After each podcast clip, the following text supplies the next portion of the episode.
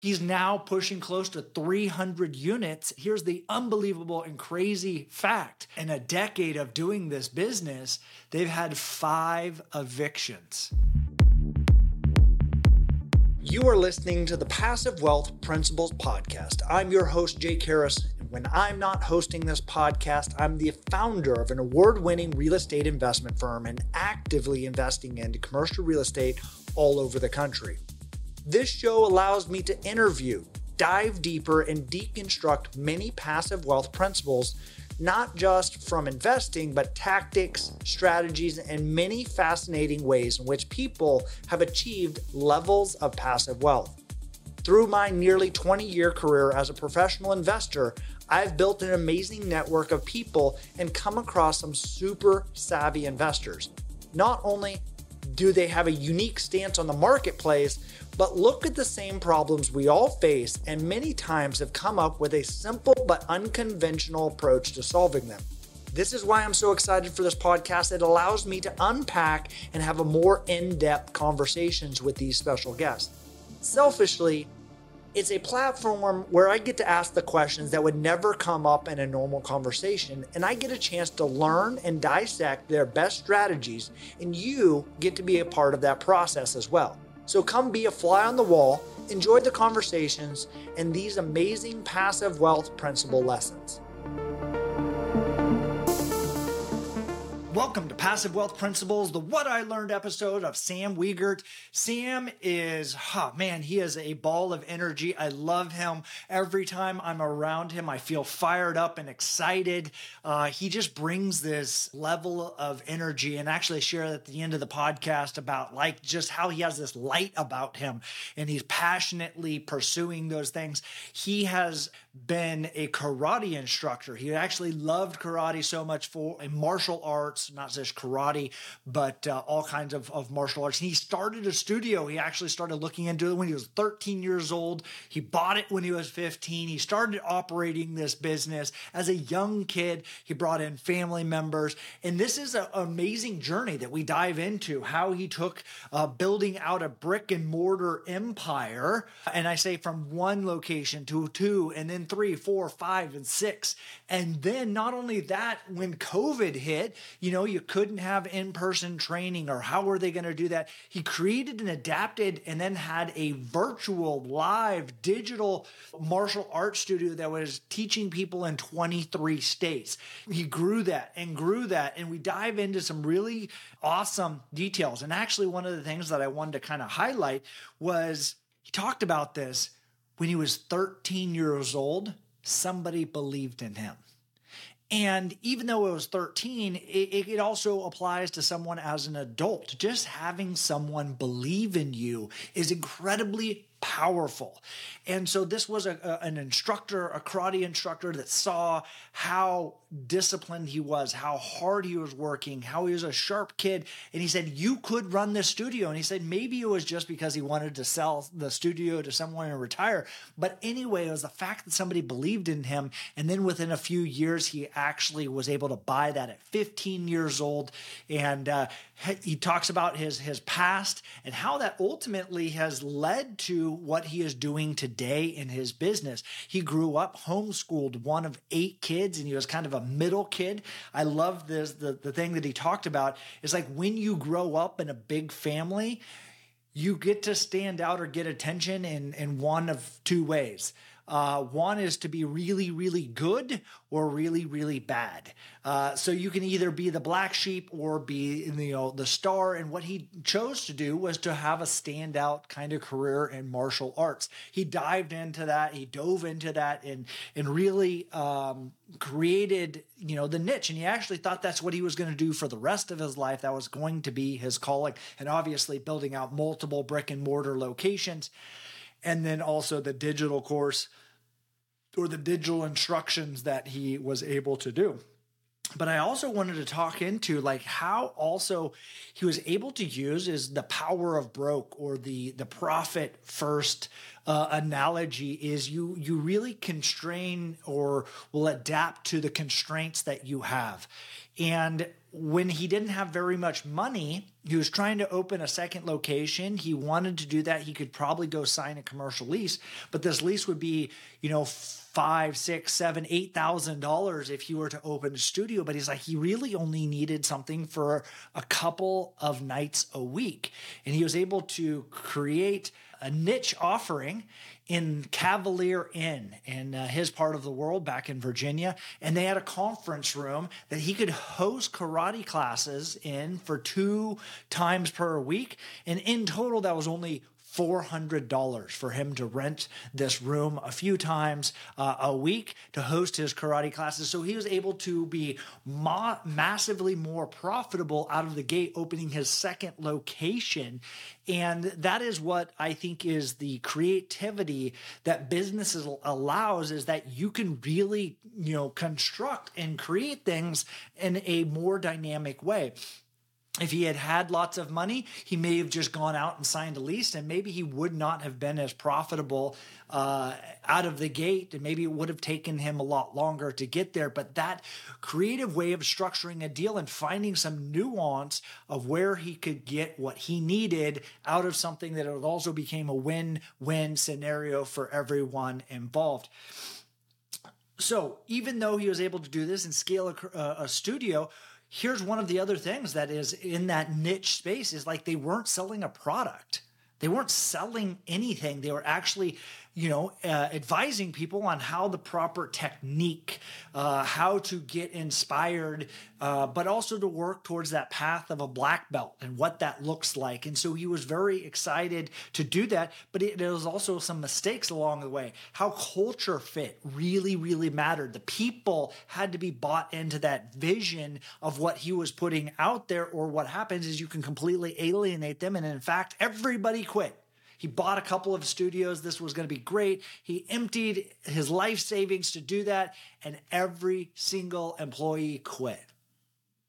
Crazy. You know, that's some of the things, that's the real world talk of being an entrepreneur that I think is incredibly uh, um, important for people to know that it's not all sunshine and rainbows out there. There are times that you're going to make mistakes.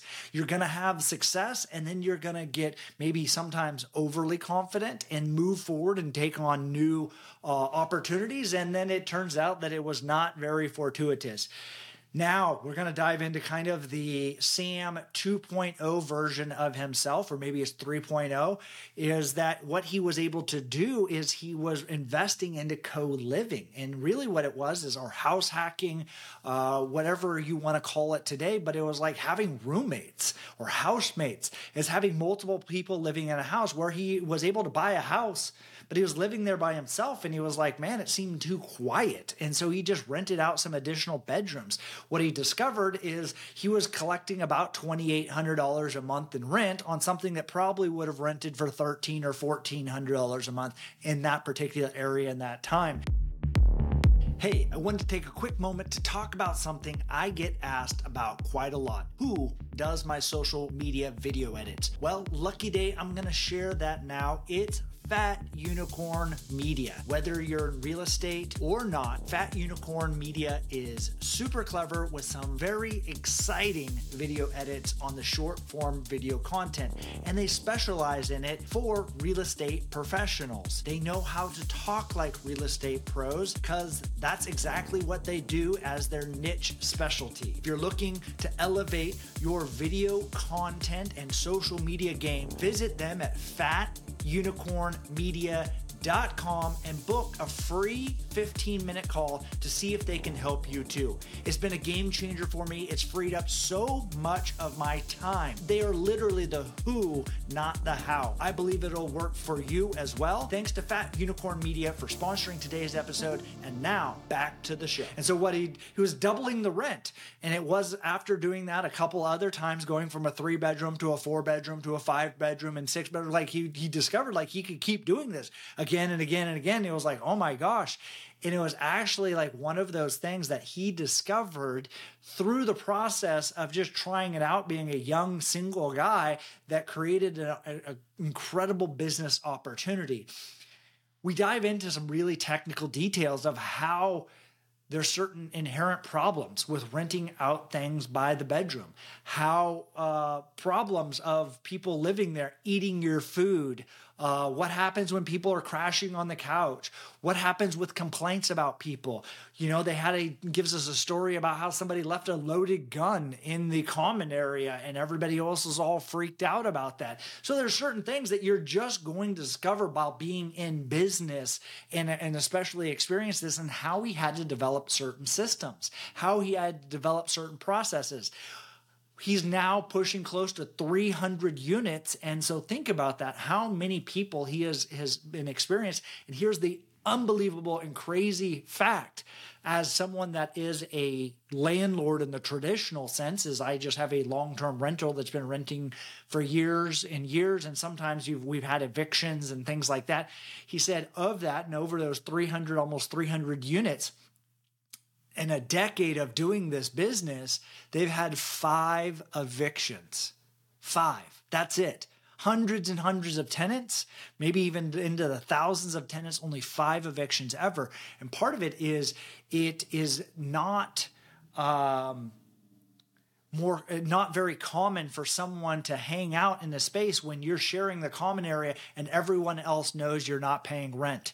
That peer pressure causes people either to pay or they just move out and leave. And so it doesn't uh, require them to go through the traditional uh, legal system. And one of the other kind of like aha moments that was discovery if you have uh, an eight unit uh, apartment complex or, or, unit multiplex, guess what? You have eight refrigerators and eight and eight HVAC units and eight dishwashers and eight everything else. But he's like, hey, if we have an eight bedroom house with eight or eight tenants living there, we oftentimes only have one refrigerator, maybe two one dishwasher, one HVAC, each one of these things. And like, guess what? So it is more efficient to operate from that standpoint given the fact that the equipment and the expenses are reduced. Obviously, it's more management intensive, or you need to have these developed systems in place. And so it is unbelievable. And actually, he has um, a five day challenge to learn about co living. What he does is five days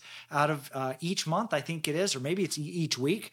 Uh, I don't know how often they launch this, but they teach everyone that you need to know about the stuff that uh, to get into co living, and it's free. It is a challenge that they give out massive amounts of information checklists and SOPs and design components and things that are just you never even thought about that I actually learned about, like not having couches in the house in the common area. Pretty interesting. I was like, why would you not have a couch? Why do you not have a TV? And so, really, it's almost treating as if every single bedroom is its own apartment. Let them furnish it, let them put their own couch in there or their own TV in their bedroom, but keep it out of the common area because then it keeps down on the noise and nobody's sleeping on the couch or crashing there. So you make it almost like a coffee shop. You have communal places you have tables set up you have nice chairs set up so people can work from them but it's it just creates a different environment so people respect that but then they go into their room when they go to sleep putting headphones on having a quiet time where you're required you cannot you know, put out noise after certain time periods, either 10 o'clock or 11 o'clock at night, uh, depending on if it's a weekend or a weekday. All of those things through trial and error of making mistakes is fantastic. And he gives all that stuff, uh, that information away. So listen to the full episode if you want to just dive into an hour episode, or if you're interested in finding out more about what he does, you know, there's some uh, links that'll be in the show notes and the comments down below. So this has been the What I Learned episode about Sam And his scale your real estate, his, you know, going from karate kid to this co-living, you know, I say guru, but I, I wouldn't necessarily, you know, because there's oftentimes a negative connotation to that, but just an amazing person, an exciting episode that I think everyone should dive into, especially if you're interested in the co living space. If you're interested about finding out more passive wealth techniques and tips and tricks and other investment strategies, go to passivewealth.com. You can sign up for our newsletter. That newsletter comes out every single week where we go and deep dive into uh, other particular ideas. Sometimes it's a vending machine business, this co living, investing as a limited partner into syndications, or running and operating uh, commercial real estate, ground leases. So many things that we believe is uh, critical to stop trading time for money. So when you can make money in one area, but then invest it into something that allows you and buys back your time, that allows you more freedom to your life to be with whatever it is that you want to be, uh, more with your family or vacation more, or whatever that combination of things of why you want passive wealth. We dive into that at passivewealth.com. Sign up for it there. This has been another one of those passive wealth principles, what I learned. Catch you guys on the next one. I hope you enjoyed that episode today on Passive Wealth Principles Podcast. Make sure to subscribe on whatever platform you're listening to this on. If the episode made you think of someone, go ahead and take a screenshot and share this episode with them.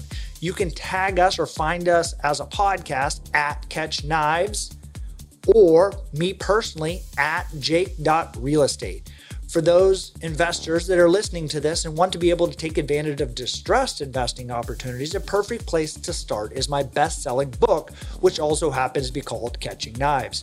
It's a full breakdown and guide on how I and many of my partners take advantage of opportunities in distressed commercial real estate. Go to www.catchkniveswithanes.com and grab the book there, as there's a few book bonuses that I know you'll love. Once again, www.catchkniveswithanes.com. Take care, and I'll see you in the next episode.